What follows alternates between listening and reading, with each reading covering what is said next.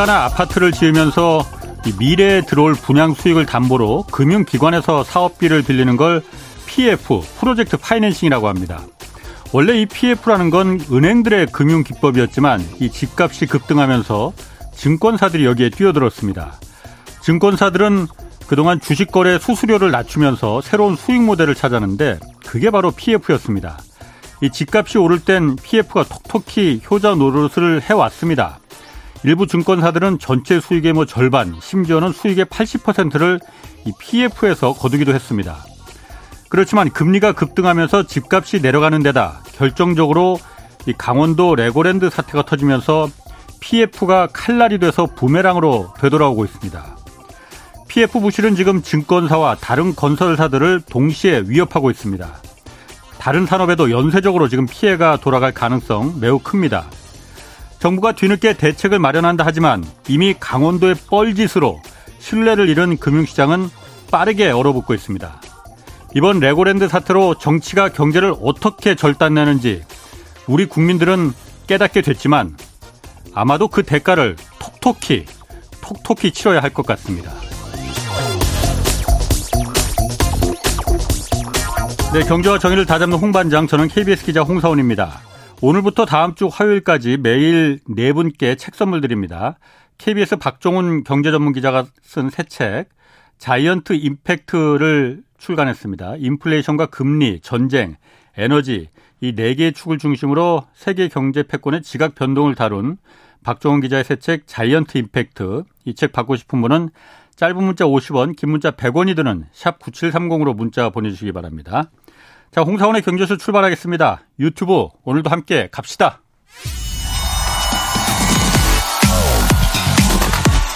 대한민국 경제 오디션 메가 경제스타 K 여러분 경제가 어려워서 힘드시죠? 그래서 준비했습니다. 대한민국 경제 오디션 메가 경제스타 K 힘든 경제 상황을 이겨낸 감동 스토리 우리 가정의 특별한 경제 공부법 슬기로운 투자 아이디어, 경제와 관련된 이야기라면 모두 모두 환영합니다. 총 상금 6천만 원을 준비했습니다. 여러분의 많은 참여 기다립니다. 이 프로그램은 당신의 투자의 길을 춤추게 하는 새로운 투자 플랫폼 탱고픽에서 함께합니다. 메가 경제스타 K 12월 9일까지 사연 받고 있고 사연은 홍사훈의 경제쇼 홈페이지에 올려주시면 됩니다. 자, 레고랜드 사태, 뭐 이거 쉽게 가라앉지 않을 것 같습니다. 자세히 좀 어제, 엊그제 이종우 센터장이 좀 설명을 했지만은 오늘 좀 더 자세히 알아보겠습니다. 박정호 명지대 특임 교수 나오셨습니다. 안녕하세요. 예, 안녕하세요. 자, 레고랜드, 강원도 레고랜드 사태. 이게 지금 증권사, 건설사, 뭐 연쇄적으로 다 지금 뭐 번지고 있다는데 어떤 관계가 있는 거예요? 예, 좀 설명을 드리겠습니다. 아. 어찌 보면 지금 전반적으로 금융시장에 자금 네. 경색이 일어나고 있었었는데 네. 이런 어떻게 보면 불이 슬슬 일어나고 있는 상황에 갑자기 기름을 확 끼얹는 네. 일이 이제 레고랜드 사태였다 이렇게 보시면 예. 됩니다. 우리가 요즘 네. 돈을 회사가 쉽게 구할 수 있는지 없는지를 알아보는 제일 쉬운 방법이 있는데요. 네. 우리가 이제 회사가 돈을 빌릴 때는 어떤 기준에 해당되는 금리에다가 내가 얼마를 더 얹어 드릴 테니 예. 그만큼 더 드릴 테니 돈 좀 빌려 씁시다. 음흠. 이런 시세가 있잖아요. 예, 예. 이런 거를 신용 스프레드라고 합니다. 예, 예. 그런데 기준이 되는 금리는 3년 만기 국고채고요. 음. 거기에다가 내가 얼마를 더 얹어 두냐인데 최근 그 얹어 주는 금액 비율이 요번 레고랜드 사태 터지고 1.2% 포인트를 더 줘야지만 무려 1% 이상을 더 줘야지만 돈을 음. 빌릴 수 있는 신청이라도 해 보는 거예요. 아하. 그런데 이게 네. 그럼 1%더 준다는 게 도대체 얼마나 많이 그러게. 주는 거냐 감이 잘 네. 없으시잖아요. 네. 그럼 별로 안 주는 것 같은데. 그러니까요. 요 바로 직전 예. 전 세계 난리 난 것 같다라고 했었을 때 예. 그때도 돈 빌리려면 많은 가산 금리를 줘야겠었겠죠. 예. 그때가 언제냐? 바로 코로나가 막 터졌을 때예요. 음. 코로나 막 예. 터졌을 때 그치. 이제 뭔가 난리 났다 이렇게 예, 생각한 예. 거잖아요. 그때 이제 어마어마하게 자금 경색이 있었었는데 아. 그때 얼마였냐면 0.78%포인트였어요. 어, 지금은 1.1%가 넘고. 그렇죠. 어. 그러니까 지금이 얼마나 자금 어. 경색이 심각한지를 이 코로나 바로 터지자마자 그때 전 세계 위기였을 때랑 네. 비교하면 확 와닿으실 그러게. 거예요. 예. 자, 그러면 예. 도대체 레고랜드 사태가 예. 어떤 파장을 일으켰길래 이렇게 되는지를 예. 이제 하나씩 설명을 드리면요. 음. 일단 레고랜드라는 건 쉽게 예. 얘기해서 물론 어, 중, 어, 중부 발, 공, 그 개발공사라는 중도, 중도 개발 개발 공사라는 아. 어, 지방 공기업이 예. 발행한 채권이지만 음. 그 채권을 누군가가 보고 믿고 음. 돈을 빌려주려면 우리 다 마찬가지잖아요. 혹시 당신이 돈 안 갚으면 그렇지. 이거 네. 어떻게 할 겁니까? 네. 그랬을 때 아 저희 큰 형님이 갚아주시기로 했어요. 어, 강원도가 강원도입니다. 어.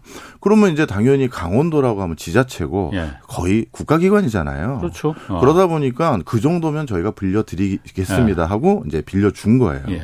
그런데 그런 가장 어떻게 보면 최루의 보루라고 할수 예. 있는 강원도가 음. 어 나는 그거 저기 갚을 생각이 없다. 음. 이렇게 갑자기.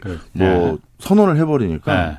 나머지 그냥 어떻게 보면 국가보다도 당연히 신용 등급이 낮을 수밖에 없는 이런 곳에서는 줄줄이 이거 뭔가 큰 위기 있는 거 아닌가? 이거 국가가 이제 앞으로 이런 기업들의 자금을 지원할 생각이 없는 거 아닌가? 음. 그런 우려들까지 생기면서 공포감이 있어서 이제 하나하나 이제 일이 터지기 음. 시작한 건데요. 음.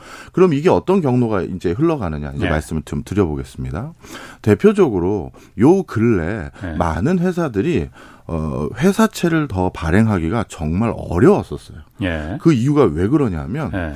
최근 들어서 가뜩이나 시장에서 경기 경기가 안 좋으니까 돈을 빌려주겠다는 사람들도 줄어들었을 거 아니에요. 그렇죠. 예. 그럼 그 별, 얼마 안 남는 돈을 가지고 예. 우리가 다시 채권 만기 연장해 주십시오 아니면 신규 발행할 테니 돈 좀 빌려 주십시오 해야 되는데 예. 요즘 그래도 얼마 안 남는 돈을 다 땡겨다가 써버리는 사람들이 있는 거예요. 음. 그러니 못 빌리는 거예요, 회사들이. 예. 그 땡겨서 쓰는 사람들이 누구냐? 전부 공공기관들이었어요. 음. 대표적으로 한전을 한전. 꼽을 수 예. 있는데, 한전 같은 경우, 원래 2021년 12월에 예. 어, 그때까지 회사채 발행액이 38조 원이었는데, 예. 요즘 한전도 상황이 녹록지 않다 보니까, 어, 필요한 자금을 이렇게 채권 발행을 해서 동원을 하고 있거든요. 네. 그래서 지금 얼마가 됐느냐? 어, 지난달 기준으로 어 37%가 급증해서 네. 52조 원까지 올라갔어요. 네. 그래서 올해 신규 발행한 게 21조 원으로 작년 대비 100%가 넘었습니다. 음. 그러면 이제 한전이라는 곳은 어 회사채 등급이 예. triple A로 어, 그렇죠. 떼일 염려 없지. 맞습니다. 그러니까 삼성전자 같은 거예요. 예. 그러다 보니까 지금 같이 자금 경색이 일어나고 시장이 불안전할 때 우리 회사가 놀고 있을 수는 없으니 예. 저렇게 안전한 데다가 돈 빌려주고 음. 그래도 이자는 좀 받자. 예. 이렇게 되는 게 수순이거든요. 그렇죠. 예. 그런데 한전이라는 이 초우량 기업 여기뿐만 아니라 도로공사라든가 예. 그밖에 다른 공기업들이 그리고 지방 공기업들이 대거 공사채를 발행하면서 시장에 있었던 일부 자금마저도 가져가 버리는 거예요. 다그 그 공사가 발행한 회사채들을 다 샀다 이거죠. 그렇습니다. 어, 나머지 일반 기업들이 발행하는 회사채는 거들떠 보지도 않겠네. 그럼요. 망을 떼일까봐. 맞습니다. 네. 지금 이렇게 안정적인 곳에 빌려주는 게 낫지. 예, 그렇죠. 뭐 네. 어, 디뭐 거기다 빌려줘 이런 것도 예, 있고 예. 이미 빌려주고 났더니 너 빌려줄 돈도 없어 이런 정도도 있겠죠. 네. 그 상황이었는데. 네. 그래서 음. 가뜩이나 어려워진 특히 이렇게 돈이 많이 필요한 곳이 어디냐면 예. 채권을 만기 연장 안 해준 특별한 파트가 바로 부동산과 관련된 곳이었거든요. 네. 부동산 PF라고 해서 부동산 쪽 채권이 들어오면 예. 요즘 부동산 경기가 완전히 이제 곤두박질 어. 친걸 다 알다 보니 예. 문제 생길까봐 아 이거 연장 안 되고요 어떻게든 갚으시든지 빨리 하세요 예. 이렇게 돼가는 거예요. 아 그러다 보니 이 건설 쪽에 있는 많은 회사들 이런 쪽은 어 돈을 구하기가 어려워졌고 있는 돈도 공기업이 가져가니 어떻게 했다? 남은 방법은 가상금리를 더 드릴게요. 저희가 돈을 더 이자를 더 드릴 테니 음. 제발 빌려주세요. 음. 이러고 있었던 거예요. 예. 그러니까 이제 그 특히 건설회사, 특히 지방의 중소형 건설회사들 같은 경우는 신용 등급도 더더욱 약하다 보니 예. 더 높은 가상금리를 약속할 수밖에 없는 거거나 예. 이렇게 되는 거죠. 예. 자, 그래서 그런 악순환이 있었는데 여기다 하나가 더 있어요. 좀 전에 회사채라는 건 음. 통상적으로 3년 만기 국고채에다가 가상금리를 더 붙인다고 했었잖아요. 예. 근데 이 3년 만기 국고채라는 건 역시 뭐에 연동될 수밖에 없냐면 중 중앙은행의 기준금리 연동되잖아요. 그렇죠. 그렇죠. 그럼 네. 기준금리가 올라간다는 건 기준점이 되는 3년 만기 국고채들도 사실 만만치 올라가죠. 거고. 예. 그러니 이제 점점 이게 더 높은 이자를 감당해야 될 상황이 된 거예요. 그다음에 하나가 더 있습니다. 네. 증권사들 입장이에요. 네. 증권사들이 갑자기 시장이 너무 불안불안한 거예요. 예. 아 요즘 부동산 PF도 언제 어떤 일이 터질지 모르겠지만 네. 레고랜드 전 얘기입니다. 예. 아무리 봐도 여기가 진짜 불쏘시개가 될 것 같아. 네. 그러니 우리가 지금 어떤 일이 터질지 모르니 미리 현금을 좀 확보해 두자라는 예. 컨센서스 아닌 컨센서스가 좀 있었어요. 예. 그러다 보니까 시장의 증권사들이 어 바로 국고채 자신들이 가지고 있었던 이 자산들을 던지고 현금화했거든요. 음. 그러면 채권을 이렇게 많이 매도를 하면 또 이자율이 채권 이자율이 올라가요. 국채 가격은 낮아지고 그렇죠. 반대로 금 국채 이자율은 놀라 올라가고. 예. 자 그러면 이제 악재가 계속 보이시죠. 아, 예. 회사라는 곳들이 음. 돈을 빌릴 때 특히 건설 부분은 더더욱 예. 기준금리 올라가니까 기준점도 올라가고 예. 그리고 그 기준점 올라간 3, 그 3년 만기 국고채는 지금 그 국고채를 파는 사람들이 너무 많아서 또 그 기준금리에 이 그 다시 또 이자가 더 올라가고 그리고 돈 빌려주겠다는 사람이 없으니까 내가 가상금리도 더 얹어주겠다는 음. 건더 올라가고 음. 그러니 자금 사정이 정말 빡빡해질 수밖에 없는 거예요. 예. 거기다가 건설회사는 선분양하고 후시공하잖아요. 그렇죠. 그러니까 돈은 미리 어느 정도 받겠다고 정해져 있는데 네. 최근 2, 3년 동안 건설 대금이 얼마나 많이 올랐습니까? 자재가 올라갔죠. 그렇죠. 네. 적게 잡으면 20%고요. 네. 통상적으로 3, 40% 올랐다는 말씀들을 많이 하세요. 예. 그러면 비용은 더 들어가고 음. 비용에다가 이자까지 더 들어가니 그렇죠. 아 예. 이거 지방 건설사들 위태위태 하겠다. 예. 그냥 일 터지기 전에 이런 시그널이 있었던 거예요. 예. 그런데 그런 시그널이 있었던 상황에서 대표적인 부동산 PF로 건립했던 지방의 대규모 프로젝트인 음. 레고랜드에서 돈 못 줘라고 하니까 예. 완전히 이제 얼어붙은 거죠. 아. 아니 그러면 제가 궁금한 게 그 강원도 김진태 지사는 김진태 지사는 뭐 지금 그 베트남에 무슨 관광 아시아 뭐 관광 뭐 총회인가 뭐 거기 참석한다고 해외 출장을 또 갔어요. 한국에 뭐안 그러니까 계신다고 들었어요. 아, 그만큼 이렇게 감이 떨어지시나 하는 생각. 사태가 그러니까 위중하다는 걸 잘 아직도 잘 파악을 못 하시는 것 같아. 그런데 김진태 지사의 뭐 평생을 거의 평생을 검찰에서 검사 생활만 했으니까 뭐 경제 잘 모를 수 있다고 이해한다 쳐요. 그런데 강원도에 김진태 지사만 혼자 결정하는 게 아니잖아요. 그렇죠. 거기 여러 가지 뭐 재무 담당하는 그렇습니다. 그 공무원들도 있을 테고 이 사람들이 방금 박 교수님 말하신 것처럼 지금 시장 상황이 이런데 우리가 이거 안 갚겠다고 해버리면 난리 난다. 강원도만 망하는 게 아니고 나라가 절단 난다라는 걸 왜 말을 안 했냐 이거지. 일단 금융위원회에서는 금융위원장은 어저께 어, 강원도에서 전혀 그런 걸 통보를 안 했었다. 상의를 안 했었다. 지들이 그냥 혼자 저질러 버린 거다. 그냥 뭐 뻘짓을 저지른 거다라고 말을 했거든요. 이걸 강원도는 왜 말을 안 했을까요? 일부러 그랬을까 그러면은? 이게 진짜 조금 저도 답답한 거예요. 네. 사실 네. 경제가 평화 시에는 예. 뭐 여기저기 잡음이 있어도 예. 워낙 크게 굴러가니까 예. 사실 뭐 그렇게 긴밀한 소통이라든가 daily 소통 그런 거 안 해도 그만입니다. 예. 그런데 위기 때는요. 예. 우리 뱅크런이라는 소리도 들어보고 그러셨을 거 아니에요. 예. 그러니까 뭔가 어디에서 부실 채권 생겼다라고 하면 혹시 내 돈 떼일까 봐 다 은행에 찾아가서 돈 다 찾아오고 그러면 실제 없는 부실도 생기는 거거든요.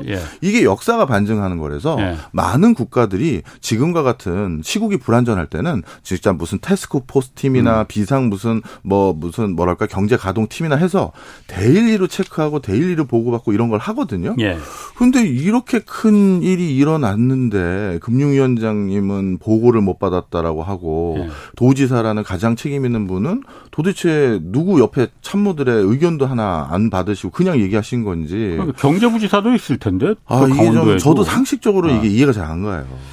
그러면은 이게 어쨌든 뭐 일단 일은 벌어졌고 이게 사태가 그 나중에 책임을 묻더라도 일단 사태가 벌어졌고 이게 일단 건설사들 그 부동산 기회가 마침 떨어지니까 그리고 거기에 묶인 증권사들 연쇄적으로 카드사도 지금 위험합니까? 네, 증권사 이제 카드사를 어. 좀 말씀드릴게요. 네.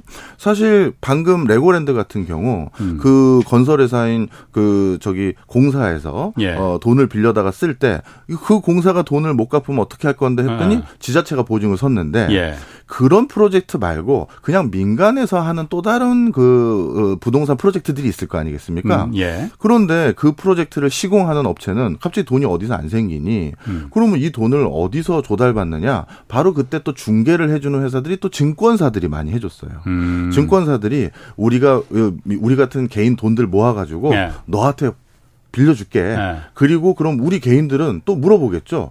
저 건설회사가 문제 생기면 내 돈은 어떻게 해요? 네. 그랬을 때 증권사가 똑같이 강원도처럼 보증 같은 거 서줍니다. 아. 네. 문제 생기면 저희 증권사에서 책임지고요. 그리고 이 그렇죠. 문제 없으면 저희 수수료 먹겠습니다. 네. 이런 구조가 부동산 PF예요. 그러니까 그 수수료 따먹기 위해서. 그렇습니다. 네. 그런데 드디어 슬슬 이 어. 부동산 PF에서 문제가 생기고 자금 만기 연장이 안 되고 이런 게 생기는 거예요. 사실 그동안은 그게 굉장히 짭짤했었거든요. 짭짤한 정도가 아니라 사실 어. 그걸로 먹고 살았어요. 예. 요즘은 사실 증권업의 어. 본질이 바뀌었다고 저희가 그랬거든요. 예. 뭐 우리가 스마트폰으로 뭔가 매매하면 거기서 수수료 받는 게 증권업의 가장 메인 수익이 옛날이었는데 그렇죠. 이제 경쟁도 심하고 네. 그러다 보니까 그 수수료는 거의 제로고 없어졌어요. 예. 그럼 얘는 뭘로 먹고 사나 했는데 이제 부동산 PF로 거의 매출의 절반 이상 차지하는 회사들도 예. 꽤 있습니다. 예. 자 그런데 이런 것들은 항상 이 부동산 PF는 부동산 경기가 급락하면 꼭 문제가 생겨요. 음. 이따가도 우리나라에도 이런 일이 있었었고 사실 이전에 글로벌리 일어났었던 게 또 서브프라임 모기지 잖아요. 거잖아요. 그렇죠. 그래서 이게 항상 있는데 예. 이번에도 또 이제 이런 자금 경색이 생기니 어떤 일이 생겼느냐? 예.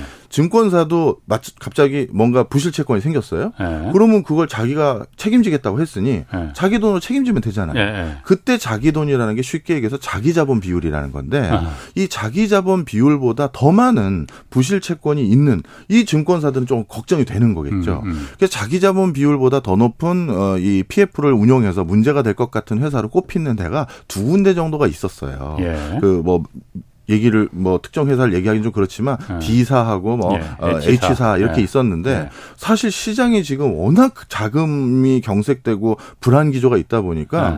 한 2, 3일 만에 이게 좀 헛소문까지 있어가지고 확산된 네. 거예요. 어디도 예. 위험하대, 어디도 위험하대 해가지고. 예. 그래가지고 그 며칠 사이에 또 만기 돌아야 했는데 이거 회사 만기채 이거 마가 마무리 못하면 네. 부도 나는 회사들이 음. 가상금리 또 가상금리까지 줘가면서 이또 진짜 뭐랄까요. 피를 토할 일들이 생겼었거든요. 에, 에, 에. 바로 이게 별거 아닌 그 강원도 사태 때문에 전개된 모든 일들인 거예요. 자, 그런데 그 증권사들은 그럼 다 괜찮은 거냐? 예. 지금 한 회사나 두 회사 정도는 약간 걱정은 한다. 예. 아주 큰 문제는 아니지만 예. 왜냐하면 자기 자본 비율보다 더 높은 부실 채권들을 가지고 있거든요. 바로 그런 것 때문에 이제 증권사도 만약에 이게 문제가 되면 어, 불안해질 곳들이 있을 수 있다는 것이고요. 아니 증권사는 이거랑 무슨 관계냐 했을 때 이런 관계가 있다는 거고요. 그다음 또 한 가지 카드사는 왜 그러냐?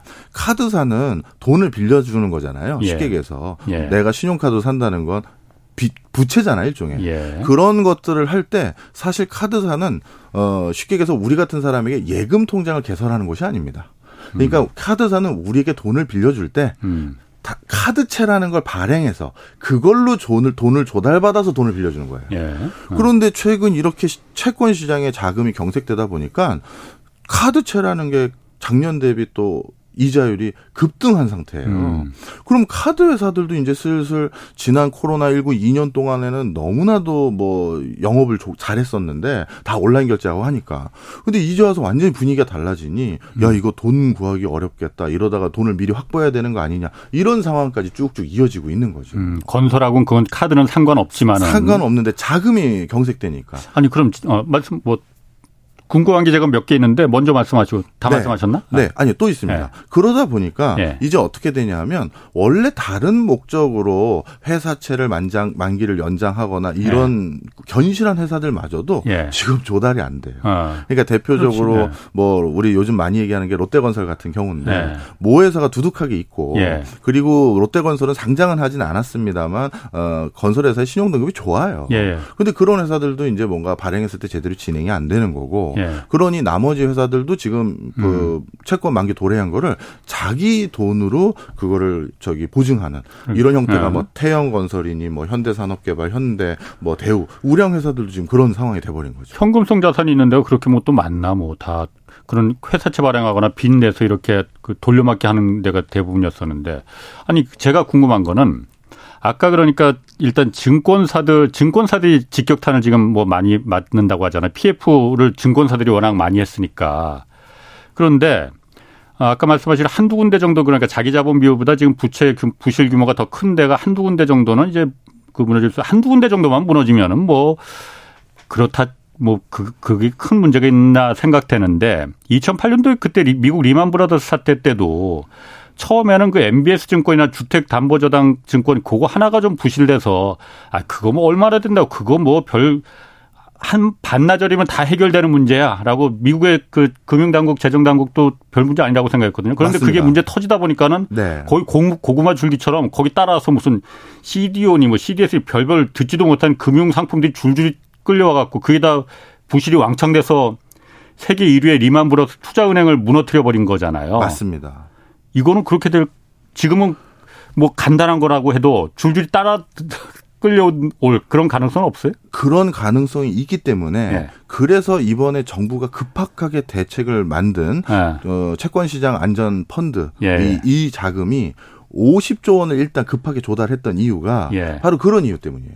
사실 레고랜드 사태만 딱 보면 금액이 2,050억 원 정도 되더라고요. 예. 그럼 2,050억 원만 국가가 아 그거 저희가 걱정하지 마세요. 중앙 정부라도 채원 드리겠습니다 그렇지. 해서 2,050억 원만 질러도 되는 건데 예. 갑자기 중앙 정부에서 50조 그러니까. 원이라는 예. 안전자금 펀드를 조성하겠다라고 얘기한 거는 예. 지금 기자님이 얘기하신 똑같은 일이 일어날 수 있다라는 걸 여기도 금융정부가 있다 보니까 아, 아. 다 아는 거예요. 아. 그러니까 이건 아주 단순하게 말씀드리면 2,050억이면 메꿀 수 있는 일을 네. 지금 일단 50조 원을 모으게 만든 것이고 아. 이걸로도 다 될 일도 아니거든요. 네. 그러니까 지금 정확한 지적을 하신 거예요. 작은 불씨가 네. 모든 돈을 막혀버리면 그 뒤로 이게 어디까지 터질지 모르는 거죠. 그러면 그 50조 원이라고 했잖아요. 그 아, 일단 그거보다도 먼저 그럼 중소형 그 증권사들 위험하다고 하면은 거기 이제 투자자들이 그 주식을 샀으면 모르는데 안 사고 예수금이라고 있잖아요. 막 일단 은행처럼 거기 언제든 내가 주식 살래 하고서는 이거는 그럼 안전한 거예요? 문 닫으면은 증권사들 일단 그 증권사는 사기업이다 보니 예. 당연히 그 기업이 예를 들어서 파산하거나 아. 문제가 생기면 이제 돈을 받는 절차가 굉장히 복잡해지는 거예요. 예. 뭐 청산을 한다든가 하면서 예. 예. 그러니까 그게 무조건 다 안전하다고 생각할 수가 없는 거죠. 그러다 보니 어떻게 된다? 이제 사람들이 이제 어 이거 안 되겠는데 이런 생각이 드는 예. 거죠. 너도 나도 돈 빼겠네. 그럼. 그래서 예. 그래서 사실 제가 그래서 오늘 방송이 되게 조심스러웠던 게 증권사 두 개가 위험하다는 평가를 받을 수 있는 기준은 넘어갔는데 예. 그런데 두 개뿐입니다. 아직은 이런 톤을 말씀드렸던 이유가 예.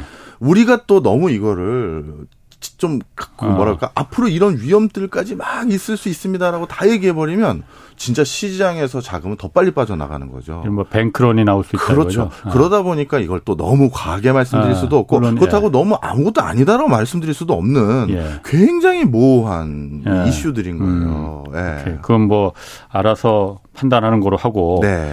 50조 원이라고 했잖아요. 50조 이상이라고 했어요. 네. 그 중에서 채권 안정 펀드라는 게 20조 원 일단 이걸 해서 아까 말씀하신 대로 지금 회사채가 안 팔리니까 그래서 흑자 도산한다는 게 그런 거잖아요. 맞습니다. 일시적으로 흑자인 기업들도 당장 잠깐 필요한 이자 돈 이거 갚아야 되는데 회사채가 안 팔리니까 도산해 버리는 거잖아요. 맞습니다.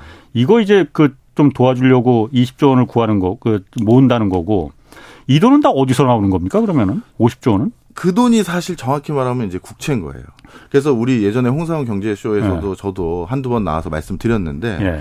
개인이 빚을 못 갚으면 그 가, 개인 가계 부채는 어떻게 된다? 국가가 일부 떠안아서 국가 부채가 되는 거고 음. 회사가 또 돈을 못 갚았을 때 산업은행이 인수했다라든가 이런 것도 결국은 그렇지. 국가 부채로 가는 거고요. 예, 예. 그다음에 지금처럼 지방이 또는 지방의 음. 밑에 있는 공기업이 돈을 못 갚았다면 이 부실도 지금 방금 말씀드렸던 안전펀드라는 건 결국 국채를 발행해서 돈을 조달하는 것인데 예. 그러니 이거는 결국 지방 부채가 국가 부채로 바뀌는 거예요. 그러니까 어. 이게 무슨 갑자기 국가가 어디서 돈이 뚝딱 나서 그 네. 펀드를 네. 조성하겠습니까? 예. 궁극으로 따져보면 다 국채 발행하는 것인데 네. 또 그것도 상당한 시간이 걸리니 예. 지금 급박하게 뭐 1조 원 정도 급한 불 끄기 위해서 또 별도로 조성하는 자금이 또 있고 이런 상황이거든요. 예. 자, 그런데 제가 이 부분을 오늘 사실 말씀드리려고 네. 온 건데요. 이게 계속 악순환이 되는 가능성이 높고요. 음. 그리고 이런 일이 예전에도 있었고 앞으로 더 있을 가능성이 있고 그래서 오늘 이걸 좀 얘기를 하려고 하는 거예요. 음. 말씀해 보세요. 사실 많은 언론에서는 네. 지금 레고랜드 사태가 어 이제 처음 있는 일처럼 보도하는 언론도 음. 있더라고요. 예. 근데 이제 기사님은 더 잘 아시겠습니다만 어 2012년도에 음. 인천에서 예. 지방채 발행이 제대로 안 돼가지고 예. 어, 지방 공무원들 월급을 체납한 적이 있어요. 그런 있었어요. 예. 월급 못 받은 거. 예, 기억하실 아, 겁니다. 예. 그때 뭐 인천시에서는 아닙니다. 월급은 아니고 예. 뭐 복리후생비를 좀 못 내보냈다 음. 이렇게 하는데 아, 음. 아, 복리후생비는 월급 아닌가요? 우리 비목에 다 들어가 있는 거지. 예. 그래서 그때 진짜 월급을 체납한 적이 있었는데 그때 인천의 상황이 어땠냐면 인천시 그 당시 통장 잔고에 딱 남아 있는 돈이 30억이었어요. 인천시가 예. 어. 그런데 예. 어 그때 이제 그 저 복리후생부로 예. 지급해야 될 돈이 20억 조금 넘는 돈이었는데 예. 30억 잔고가 남아 있으니 20억 쓸 수 있었는데 예. 그러면 진짜 뭐가 남겠습니까? 어. 그래서 일단 복리후생비를 조금 뒤로 미루자. 어. 조금 나중에 줄게 그렇지. 예. 하고 지방세의 대표적인 어, 세목인 담배 소비세 120억 원이 다음 달에 들어와서 어, 어. 밀린 월급 그 다음 달에 지급한 적이 예. 있었었어요. 그러면 아니 인천광역시라는 우리나라를 대표하는 그렇지. 도시가 네. 어쩌다가 이렇게 잔고가 어. 바닥이 났느냐 그러니까. 이것도 또 부동산과 관련된 거고요. 네. 이것도 또 어, 지방 경제 활성화라는 미목 아래 어, 뭐라고 할까요? 지방의 큰 이벤트적인 상황 음, 음. 이것 때문이었어요. 네. 정확히 기억하실 겁니다. 인천 아시안 게임이죠. 어, 돈 아시안 엄청 들어가는 네, 일이죠. 예. 그 다음에 또 한 가지가 더 있어요. 글로벌 금융위기 이후 예. 내수 경제가 너무 위축되다 보니까 아유 내수를 가장 빨리 살리기 위해서 우리나라는 어느 경기가 살아야 돼요? 부동산. 부동산이죠. 그렇지. 그러다 보니까 내수 침체된 걸 또 커버하기 위해서 부동산과 관련된 그 당시 대폭 규제를 푼 거예요. 예. 신도시 해주고 어, 재건축 재개발 해주고 이걸 다 해준 예. 거죠. 그러다 보니까 인천도 뭐 영종도니 뭐니 뭐 청란이 뭐니 어마어마한 신도시들 많았잖아요. 예. 그런 것들을 진행하는 과정에서 어 부동산 경기가 잘 돌면 이게 잘 예. 괜찮을 줄 알았는데 예. 갑자기 급냉하기 시작한 겁니다. 예. 영원히 잘돌 수는 없지. 그럼요. 그러다 보니까 그때 인천시가 이렇게 세상에 가장 안정 안정적인 직업인 공무원 월급도 체납한 적이 아, 있는데 예. 그런데 지금도 또 똑같은 스토리 아닙니까? 아. 얼마 전까지 사실 부동산 경기 좋았잖아요. 예. 그리고 또 지방에서 우리 지역 경제 좀 활성화 시켜보자. 음. 그걸 나쁘다고 하지는 않아요, 음. 저도. 그래서 그 테마로 선정한 게 이제 레고랜드였는데 음. 그게 생각보다 뭐 상가도 분양도 잘 안 되고 그러다 보니까 슬슬 이제 돈줄이 이제 말라가는 거죠. 예. 바로 이런 일이 생기니 지금 또 어, 인천시 비슷하게 이건 음. 공무원 월급 체납은 아니고 음. 공사에게 모든 걸 떠 넘겼으니 예. 어, 이런 일이 생긴 거예요. 아.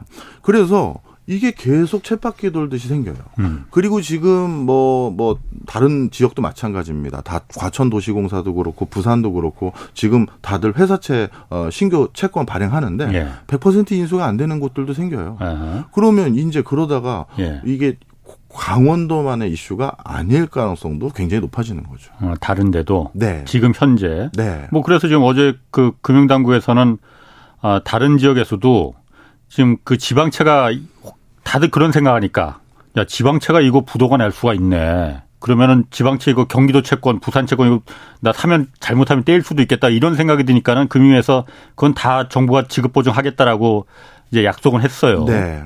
그러면은 지금 말씀하신 대로 지자체가 일단 발단은 부동산인 것 같아요. 네. 그리고 어떤 대형 이벤트, 네. 아시안 게임, 뭐 평창 올림픽도 그래요. 네. 마찬가지로. 강원도가 지금 돈 없는 이유도 그러니까. 네. 그러면 이거를 앞으로 이런 일이 안 일어나려면은 어떻게 해야 됩니까? 제 생각에는 선례를 한번 남기면은 예를 들어서 지자체장은 어쨌든 선출직이니까 선거니까는 뭐 큰 이벤트 내가 한 번 해서 재임 기간에 도지사 뭐 시장 재임 기간에 이런 거 내가 하나 이뤄냈다 하면은 광은 나는데 뒷감당은 이제 다 후임이 그 도민이나 시민들이 다 떠안는 거잖아요. 네. 근데 처벌 안 받습니다. 네. 한 번도 여태까지 처벌을 받은 적이 없었어요. 본 적이 없어요. 어, 그러니까 한 번이라도 처벌을 누군가가 받으면은 그거 보면서 아무리 선출직이라 하더라도 어 하면 저거 큰일 나겠네 나 들어가겠네 잘못하면은 그래서 함부로 사업 못 할 것 같거든요. 박 교수님이 생각하시기에는 어떤 그럼 이런 일이 재발이 안 되려면은 어떤 좀 장치가 있어야 돼요? 일단 제가 첫 번째 말씀드릴 어. 거 재발이 또 될 것 같습니다. 왜 그런지 설명을 드릴게요. 지난 제가 인천시는 왜 이런 일이 생겼냐 말씀드렸죠. 예. 글로벌 금융위기 이후 내수 경제가 너무 침체돼서 음. 그걸 부양하기 위해서 건설 경기부터 살려서 내수 부양했다. 예. 건설이 고용이 제일 많이 유발되거든요. 예. 그 다음에 또 한 번 우리 건설 경기 훅 그 규제들 풀어줬었을 때 기억하실 거예요. 돈 없어도 집 살 수 있게 해줄게라는 예. 그 슬로건 가지고 계셨던 예, 부총리. 예. 예. 그때도 왜 갑자기 건설 경기를 대폭 풀어주고 주택담보대출을 이렇게 많이 해줬냐면 예. 수출이 잘 안 됐거든요. 예. 그 시기에 수출이 안 되니까 경기를 돌려야 되는데 그럼 어떻게든 부동산을 돌, 돌려서 경기를 좀 세우려는 목적도 있었었어요. 그러다가 또 부동산 과열도 한 번 또그 뒤에 음, 음. 됐었고요. 자 그런데 지금 어떤 상황입니까? 내년 아마 경기 침체 크게 일어날 거다 아니면 경기 침체까지 아니더라도 위축이 될 거다. 이건 이미 기정사실화되고 예, 예. 있어요. 그렇지, 예. 그럼 내년 그렇고 내후년도 아. 만만치 않을 텐데. 예. 그런데 내후년쯤 되면 이제 뭐 준비해야 되냐면 이제 국회의원 선거 준비할 때가 돼요. 아. 그러면 지역구에서 내가 표 받으려면 우리 여기에 또 레고랜드 어, 2 같은 거 어, 나오겠구만. 또 어. 나오는 거예요. 네. 어. 그러면 아. 또 지방 경기 지, 지난 거기에 또 소가 넘어가 다. 내가 그것까지는 얘기 안 하겠습니다.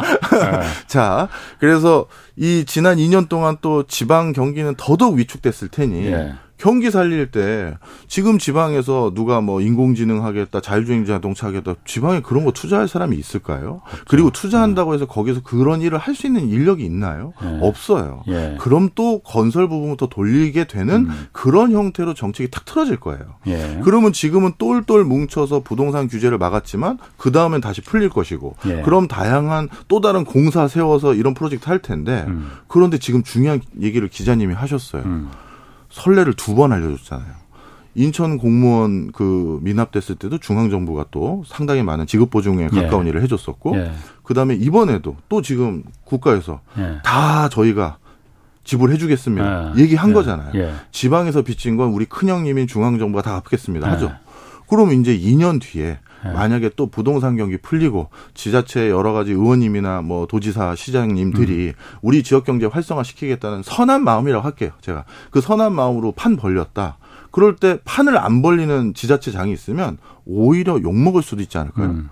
아니 다 중앙에서 갚아주는데 뭔 무슨 본인이 무슨 어 얼마나 대의 명분이 있는 사람이라고 왜 우리 경 우리 지역구만 이렇게 지역 경제 낙후되게 넌 가만히 있느냐 음. 그 소리도 나올 수도 있어요. 예. 근데 저는 어떻게 막을지를 걱정하는 게 아니라 예. 지금 이 일이 또 일어날 예. 시계열이 보여요. 예. 그리고 그렇게 되면 이제 그때는 이제 점점 이 국가 부채라는 걸 어떻게 감내할지 걱정이 예. 됩니다. 그러면 지금 그 당장 당장 급한 거는 사실 이 PF 불똥이 막 떨어지니까 중소형 증권사들 아까 두 개 말씀하시면 두 개뿐만이 아닐 수도 있어요. 네. 증권사들 지금 무너지지 않게 하려고 어, 엊그제에서 오늘도 그러니까 또그그 대책회의를 주요 증권사들 대표들이 모여서 열었다고 해요. 물론 그거는 자율적으로 열었다는 그 형식은 그렇지만은 실제로는 금융위원회에서 좀 요구를 한 것 같기도 한데 거기서 1조 원을 지금 일단 당장 만들어라. 증권 안정 펀드. 네. 그래서 대형 증권사들이 무너질 것 같은 중소형 조그만 증권사들을 무너지지 못하게끔 여기 도와줘라 빌려줘라는 거잖아요. 네. 1조 원 모아서 각계 좀 십시일반해서. 네. 이거는 그러면은 증권사들이 대형 증권사들이 이거 응하겠습니까 이거? 아, 이게 이제 진짜 쉽지는 않죠. 어. 근데 지금 뭐 아까 우리가 이제 워낙 급하니까 그런 얘기 까지 나오는 것 같긴 한데 급해서 그런 거예요. 예. 우리가 채권을 발행하는 것도 법에 엄격한 절차가 있고요. 예. 만약에 강원도 니네가 니네 지방채를 더 발행해서 저거 갚아라고 하려면 이 지방채 발행이라는 건 행안부에서 굉장히 엄격하게 관리하고 있거든요. 예. 그걸 발행할 때는 어떻게 갚을지에 대한 그 채무 이행 그 뭐라고 할까 계획을 어. 다 내야 되고요. 예. 그 중간에도 또 점검 점검을 해요. 예. 그러니까 실질적으로 지방채 발행하기 쉽지가 않거든요. 그게 예. 매번 또 아무 때나 신청할 수 있는 것도 아니고. 예. 근데 지금 이미 불똥은 떨어졌고 예. 그러니까 그게 바로 안 되니 국가 차원에선 지금 바로 자금을 가동할 수 있는 민간 영역에 쪽에서 예. 서로 십시일반 해주면 예. 우리가 좀 급한 불을 더 끄지 않겠냐 이렇게 예. 한 수순인 거예요. 예. 어 그래도 이제 또 지엄하신 국가에서 또 얘기를 하니 아예 못 본 척할 수는 없을 거고 예. 만약에 이게 진짜 일파만파 커지면 본인들에게도 불똥이 예. 떨어질 수 있으니 어느 정도 액션을 취할 거라고 저는 생각합니다. 액션을 취할 거다. 그러면 그 증권사들이 예를 들어서 지금 증 채권 안정 펀드도 그렇고 아니 저희 채권 안정 펀드도 그렇고 증시 안정 펀드도 그렇고 기존의 대형 금융기관들이 그 십시일반 한다는 거잖아요. 현금을 내는 게 아니고 거기서도 어차피 회사채 발행해서 그 돈으로다가 이제 충당해야 될 거 아니에요. 네.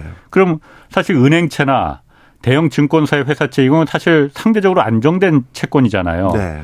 그러면은 채권 시장이 가뜩이나 지금 일반 기업들이 회사채를 발행해도 이게 그 안 팔려서 난리인데 그런 안전된 채권, 아까 말씀하신 한전채나 뭐 도로공사채 이것뿐만이 아니고 은행채도 굉장히 안정한 채권이잖아요. 네. 저 같아도 일반 좀 그 중소기업의 책 회사채보다는 은행채 같은 거 안전한 거 살 것 같아요. 이자가 좀 더 낮다 하더라도 네.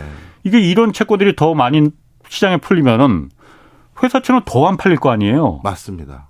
그럼 그게 악순환이 계속될 것 같은데? 맞습니다. 그래서 지금 예. 이거는 쉽게 얘기해서 갑자기 열이 오르니 예. 해열제 급박하게 먹은 그 단기 처방에 불과한 거예요. 예. 지금 어떻게 보면 내년까지 전 세계 자금 시장이 굉장히 경색될 것 같으니 예. 중장기적인 어떤 뭐 중기적인 장기까지는 아니더라도 예. 중기적인 어떤 처방이 나온 건 아니고요. 예. 지금 그냥 단추 하나 잘못 깼으니 그 다음 단추를 음. 어떻게든 계속 깨가고 있는 수순이다라고 보시는 게 맞지. 돌려막기라 이거죠. 예, 근본적인 처방은 아닙니다. 아니 그래서 지금 지금 시장에서 요구하는 거는 이런 그 채권 안정 펀드나 이런 게 시장에 아무 도움이 지금 안 된다.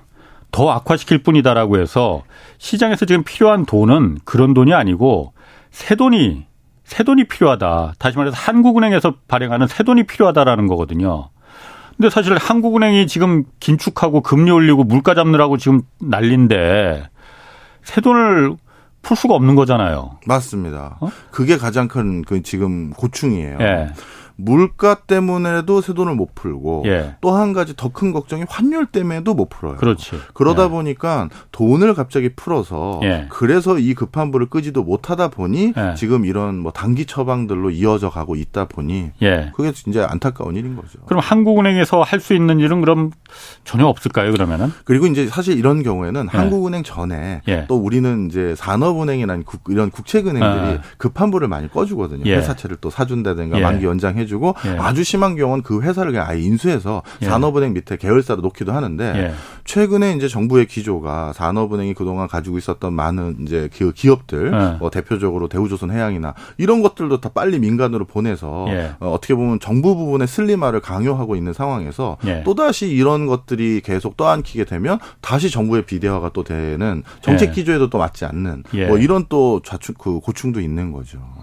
아니 그러니까 산업은행에서 예를 들어서 산업은행의 기업 기업은행, 기업은행이나 정부가 이제 주인인 그 은행들에서 예를 들어서 그런 그 어떤 그 회사채를 매입해 주거나 그러면은 산업은행이 갖고 있는 생돈을 갖고 그걸 매입하는 게 아닐 거잖아요. 산업은행도 채권을 발행할 거 아니야. 그럼 굉장히 안전한 채권이거든 그거는. 그런데 산은채도 제대로 어 요즘 안 시장에서 예, 그 반대를 하지 않아요. 그래도 상대적으로 안전한 거 아니에요? 그럼에도 불구하고 그게 안 어. 된다니까. 오죽하면 예. 한전이라는 triple A의 그렇죠. 그 회사채가 발행을 했는데 100% 인수가 안 되고 예. 도로공사는 전액 인수가 안 됐어요. 천억 원이. 예. 지금 그러니까 이 triple A는 그 거의 국가에 준하는 하는 것인데 예. 그런데도 자금 발행이 안 되는 상황이라는 걸 기억해 주셔야죠. 그러게 이게 참 해법이 어, 이렇게까지 일파만파가 될 줄은 저는 사실 모를 수 있습니다. 저는 사실 몰랐거든요. 아, 레고랜드 뭐 강원도에서 그 뭐 놀이 시설 뭐 하나 그거 뭐 부도났다고 해서 뭐 그게 그렇게까지 뭐 큰 일이 되겠나. 저는 그렇게 생각할 수 있는데 국가 경제를 담당하고 도의 한 도의 경제를 담당하는 사람들은 저 같은 사람들은 그래서 그거 하는 거 안 하잖아요. 그 사람들 대신 그거 해달라고 우리 같은 사람들이 세금 내서 그 사람들을 일을 시키는 거잖아요. 그래서 이제 더 걱정인 걸 하나 또 말씀드리면 어. 이 선거 때마다 예. 공약이 늘면 늘수록 예. 동시다발적인 레고랜드 사태가 한 번에 열군데 스무 군데가 일어날 수 있는 일들이 마구 생겨요. 예. 이게 무슨 소리냐? 예. 선거 때마다 도로 놔드릴게요. 경전철 놔드릴게요. 터널 예. 뚫어 드릴게요. 이게 다 공약이잖아요. 예. 저도 뭐 지역에 계신 분들의 정주 여건 개선을 절대 해서는 안 된다. 그런 주의는 아닙니다. 음흠. 하지만 우리가 주파는 튕겨야 되는 예. 거잖아요. 예. 아까 말씀드렸던 인천, 자꾸 오늘 인천 얘기해서 정말 아. 죄송하긴 한데 말씀을 드리면 그때 인천시가 왜 또 재정이 이렇게 부실해졌는지를 들춰봤더니 예. 그 당시 연구 결과들 좀 봤더니 버스 준 공영제에 이거 시행하는데 재정 지원비 들어갔고요. 예. 그다음 민자천 터널 뚫었는데 이거 적자 보전금 들어갔고요. 아. 이즉 쉽게 얘기해서 뭐 SOC 사업들, 음. 정주 여건 좋아지겠다. 음, 음. 수익성은 없지만 음. 이런 거 하는데 돈을 많이 쓴 거예요. 그런데 지금 어떤 상황이냐? 지역마다 사실 사업성이 없는 지하철이라든가 도로라든가 이런 것들을 너무 많이 하고 있었거든요. 예. 예. 그러다 보니 지역마다 편차는 있지만 지역체 또는 지방 예. 공사체의 비중이 급증하고 있는 상황이에요. 음. 그러면 이게 어느 순간 저출산, 고령화, 제로 성장이 기조 속에서 예. 한 군데서 그렇지. 강원도만 터지면 거기만 일단 맞고 정상 예. 가동하면 되는데 이게 슬슬 동시에 냄비가 달궈지는 곳이 예. 여러 군데가 있는 거예요. 예. 그리고 그게 또 2년 뒤엔 한 번 더 달궈질 만한 또 선거가 또 있는 거고. 예. 그러다 보니 저는 이걸 굉장히 크게 걱정하는 학자 중에 하나입니다. 이게 그러면은 그 지금 강원도 레고랜드발 사태가 우리나라 전체 금융 위기로까지 막그될 가능성이 있어요? 지금 당장은 일단 급한 불을 꺼가는 모습이고 이제 네. 정부도 깜짝 놀라서 음. 어떻게든 추가적인 대책을 해서 저는 이번에는 잘 넘어갈 거라고 믿고 있습니다. 그렇군요. 그런데 어느 순간엔 어 레고랜드 같은 것들이 예. 뭐 충청도에 하나, 네. 전라도에 네. 하나, 경상도에 하나 이런 식의 계속 우리가 그런 혹을 음. 지금 키워가고 있는 상황이다. 그렇군요. 네. 그럼 지금 가장 곤혹스러울 게 지금 한국은행일 것 같아요. 한국은행이 어, 돈을 지금 풀 수도 없는 거고 풀어야만이 이게 해결이 될 수 있을 것 같은데 새 돈을 풀어야만 해결이 될 수 있을 것 같은데 새 돈을 지금 풀 수는 없는 상황이잖아요. 그리고 다음 달에 당장 기준금리 지금 어떻게 할 건지 네. 지금 결정을 해야 돼요. 네. 원래는 지금 뭐 0.5%포인트 이번에도 또 올릴 가능성이 높다. 뭐 한은 총재도 그런 뉘앙스를 좀 암시했고 그랬는데 이번 레고랜드 사태가 터져버리니까 가뜩이나 지금 금융시장이 지금 막 이렇게 경색이 되고 돈이 돌지 않는데 금리까지 여기서 또 올리면은 더 돌지 않을 거잖아요. 어떻게 할까요? 한국은행이? 이번에는 좀 글로벌한 상황으로 이 어. 지금 우리의 논의를 확산시켜 보겠습니다. 네.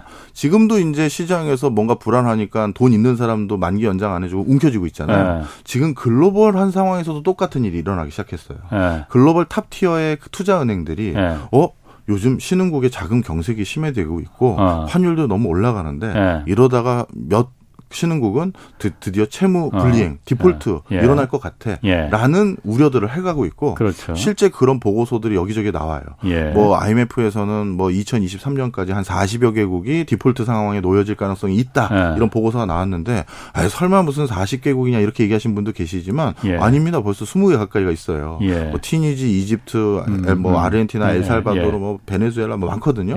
그러다 보니까 얼추 될 수도 있을 것 같아요. 음. 그럼 어떻게 되느냐?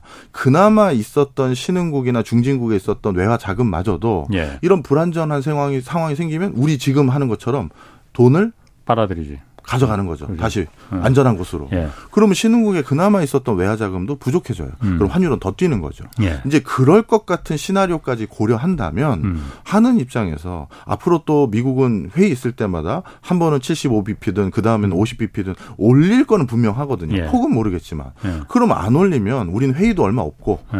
금리 격차는 더 심해지는 거예요. 그렇죠. 그러면 금리 격차 더 심해지면 미, 다시 외화 자금이 빠져나갈 요인이 더 있는 데다가 신흥국가 불안전성은 더 높아지고 이, 지금 한국은 또 레고랜드 사태 같은 이런 음. 안 생겨도 되는 일까지도 생겼으니 음. 그러면 한은 입장에선 그 레고랜드 때문에 음. 환율이라도 더 방어하기 위해서 금리를 또 원래 계획대로 50bp씩 올릴 수밖에 없는 상황이 또 생기는 거예요. 그러니까 레고랜드 때문에 채권 시장이 경색되니 네. 못 올린다라는 마음도 있지만 네. 환율 생각하거나 네. 외화 자금 생각하거나 이런 거 생각하면 아유 우리가 금리는 맞춰줘야 그 사람들 이자 줘야 예. 여기 남아있지. 이렇게도 로직이 생기는 거거든요. 아. 자, 그래서 그럼 예. 어떻게 된다? 아까 처음 제가 말씀드렸던 예. 회사채는 기준금리에다가 거기 얹어진 3년 만기 국고채 그런 거에다 그렇죠. 또 가상금리가 예, 예. 붙는데 예. 기준금리가 올라가면, 올라가면 회사들이 더더욱 예, 아니 그럼 정말로 망하는 수도 없이 줄줄이 망하는 기업들이 나올 거 아니에요. 자 그래서 제가 테스크포스가 필요하고 정부의 각 그 부처가 예. 한 팀으로 움직여야 된다는 건데요. 예. 기준금리라는 것은요 사실 선별적으로 금리를 적용할 수가 없어요. 그렇지. 일종의 분단 폭격이잖아요. 그러면 환율도 잡고 외환 시장 안정화시키고 물가 잡기 위해 위해서 우리는 일단 우리 갈 길을 갈게. 금리를 올릴게. 예. 그런데 취약한 사람은 정부 니네가 선별적으로 지원해서 음. 어떻게든 막아줘라. 이게 사실 한 팀인 거거든요. 예. 그러고 외국에서도 그렇게 해요. 예. 근데 지금 그런 논의가 있는지는 아직은 잘 모르겠어요. 아, 그러니까 금리를 금리를 안 올리면은 지금 자금 시장이 경색된다고 해서 금리를 금리까지 올리면 더 경색될 테니까 금리를 우리를 안 올린다면은 어차피 환율 때문에 우린 죽어나간다. 어차피 기업들 다 무너진다. 그러니 금리는 금리대로 올려 올릴 수밖에 없다. 왜냐면 미국은 분명히 올릴 거예요. 그렇죠. 미국은 더군다나 올해 두 번이 남았잖아요. 그렇죠. 앞으로 뭐 1.25% 포인트 더 올린다고 하니까 우리가 안 올리면은 한미 간의 금리 차가 지금도 역전돼 있는데 지금 정도는 버틸 수 있을 것 같아요. 그런데 이게 정말 올 연말에 이게 1, 1% 이상 차이가 나면은 환 환율은 정말 어, 그건 상상하기도 싫은데 네. 그럼 어차피 또 어차피 이러다 우리 다 죽으니 그거는 우리가 막아야겠다. 한국은행의 역할은 그거라 이거죠. 네. 나머지는 재정 네. 당국이 네. 도와줘라. 선별적으로. 선별적으로. 네. 그러면 전방위적으로 돈을 푸는 건 아니니 또 물가에는 예. 큰 영향이 없을 수 있고 예. 그런 형태로 추구하는 게 가장 일반적인 어떤 대안 대안이에요. 예. 네. 만약에 안 올리면은 금리를 안 올리면은 어 원래는 0.5% 포인트 올릴 거 올릴 거라고 지금 그 시장에 분석은 전망은 그렇게 나와 있는데 본인도 그런 식으로 예고를 좀 어느 정도 그러니까 하시는. 이창용 총재는 그렇게 말했어요. 네. 그런데 그거는 이, 이 레고라스 레고랜드 사태가 터지기 전이었고 예. 지금은 변수가 생겼잖아요. 예.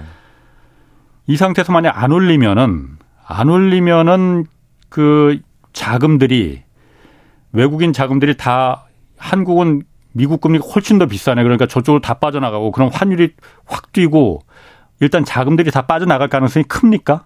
그 정도면? 어, 굉장히 크다고 봅니다. 요즘은 신흥국에 대한 여러 가지 그 이렇게 보시면 돼요. 또 그 이런 큰 투자 은행들이 자금을 운용할 때는 예. 이 어떤 섹터별로 자금의 비중을 결정할 때가 있어요. 예. 신흥국에는 30%였던 걸20% 줄여라고 예. 하면 그 신흥국 시장에 돈이 들어갔던 것이 신흥국에 우리가 예를 들어서 한국에 예. 들어가 있다면 거기에 그냥 뭉뚱그려서 한꺼번에 빠져나가는 거거든요. 예. 그러니까 야 한국만 놔두고 나머지만 빼 이런 그 투자 방식이 아닌 어, 어. 포트폴리오가 있는 거예요. 예, 그러니까 우리는 괜찮습니다라고 메아리 쳐봤자 이건 소용이 없는 소용이 거예요. 없다 이거죠. 예. 더군다나 지금 중국도 지금 시진핑 3년임 이후에 아시아권 전체가 매우 안 좋은 도매급으로 다 넘어가 버리는 상태라서 중국 그렇죠. 일본도 불안하죠. 예. 동남아시아도 뭐 지금 뭐 만만치 않은 상태죠. 예. 그러다 보니까 자칫 잘못하면 좀 막말로 도매급으로 그냥 진짜 진짜 위험한 그 아주 판단을 잘하고 대처를 정말 잘해야 되는 시기네 지금 보니까. 그래서 요즘 같을 때는요 예. 말이나 어찌 쉽게 해서 언행을 예. 각별히 유의해야 되고 예. 그리고 매일 회의해야 되고 예. 정말 기민한 소통이 필요한 예. 이런 상황입니다. 음.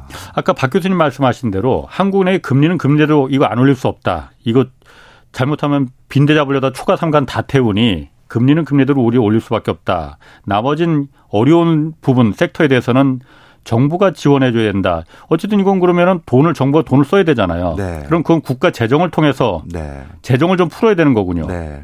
재정 우리가 좀 여유가 있으니까. 네. 여유가 있는 게 아니고 국가 부채도 계속 늘어난다는 건 이미 다 알고 있는데 이거를 네. 안 갚으면 뭐 사실 더 큰 화가 생기니 예. 갚아야 되는 거고요. 이쯤 되면 이제 예. 저희가 한 2, 3년 전쯤에 논쟁했던 것도 답을 좀 얻으셨을 것 같습니다. 국가 부채가 적정하냐, 많으냐, 아. 적으냐 논쟁 한참 많았잖아요. 그렇지. 예. 그때 국가 부채를 분류했던 기준 중에서 우리나라에서는 어떤 게 빠져 있냐면 국제 분류표상 예. 여러 공기업이 우리나라는 이상하게 음. 많은데 예, 예. 그거는 국제표 기준에서는 원래 포함이 안 돼 있다. 음. 외국엔 이렇게 공기업이 많은 데가 없기 때문이다 말씀을 예. 드렸잖아요. 예. 아 그러면 국가 국제 비교로 그냥 우리나라 국가 부채는 아직까지 어 일본이나 다른 나라에 비해서 예. 괜찮다. 이걸 써야지 뭘 거기다 자꾸 첨언을 하냐 하지만 예. 지금 드러났잖아요. 예. 지방의 공기업에서 돈 못 갚으면 중앙 정부가 그걸 못 본 척 할 수가 없는 겁니다. 그러니 우리나라는 그냥 IMF나 OECD에서 권 고하는 그 기준만 가지고 비교해서는 음. 절대 안 되는 것이고요. 이런 지방에 있는 여러 공기업들의 부채까지도 실제 국가 부채라고 생각하는 게 가장 재정 건전성을 판단하는 좋은 기준이 되는 거예요. 아, 그런데 이번 같은 경우는 좀 독특한 경우잖아요. 강원도가 뻘짓을 해서 이게 그게 문제가 터져버린 거지 아무 문제 없이 지나갈 수 있었던 거죠. 이건 진짜 본인이 아 내가 지급 보증 해줄 테니 채권 네. 연장해 주십시오. 그럼 우리가 이자 잘 내겠습니다 하면 그러니까. 아무 일 아니었었을 네, 수 네, 있어요. 네, 그래서 그걸 안 해가지고 아마 지금 뭐 그 이자 가상금까지 내서 갚아야 될 돈이 더 늘어난 걸로 알고 있는데 예. 그 이런 이거는 진짜 에피소드인데요. 예. 그럼에도 불구하고 진짜 예. 어느 지자체가 더 이상 우리는 갚을 여력이 진짜 없습니다라고 예. 했었을 땐 결국 국가가 예. 모른 척할 수는 없는 거죠. 아니 그러니까 지금 아까 말씀하셨던 금리는 금대로 올리고 어려운 기업들이나 가게는 국가가 재정으로 할 수밖에 없는 거잖아요. 네. 재정이 아니면 돈이 나올 데가 없잖아요. 없어요. 그럼 또 민간한테 알아서들 빚내서 각자 도생해서 살아남으십시오. 이렇게 할 수는 없는 거 아니에요. 그렇죠. 네. 그럼 지금 국가의 역할이 그 국가 재정을 어, 국가 재정을 너무 타이트하게 하는 거 그 부분도 다시 한번 좀 생각을 해봐야 될 시점이겠네 그럼 지금. 원래 이렇게 경기가 안 좋아지면 예전엔 국가가 돈을 풀었잖아요. 그렇죠. 누군가는 빚을 내야 되니까. 예. 그런데 지금 물가 때문에 그러지도 못하는 예, 그런 상황이긴 하죠. 예. 알겠습니다. 아 참. 잘 풀려 나가야 될 텐데. 오늘은 답답한 소리만 하고 아. 가네요. 지금까지 박정호 명지대 특임 교수 함께 했습니다. 고맙습니다. 감사합니다. 내일은 김영익 서강대 경제대학원 교수와 그 미국 물가와 금리 인상 기조 자세히 좀 살펴보겠습니다. 지금까지 경제와 정의를 다잡는 홍반장 홍사원의 경제쇼였습니다. Thank you.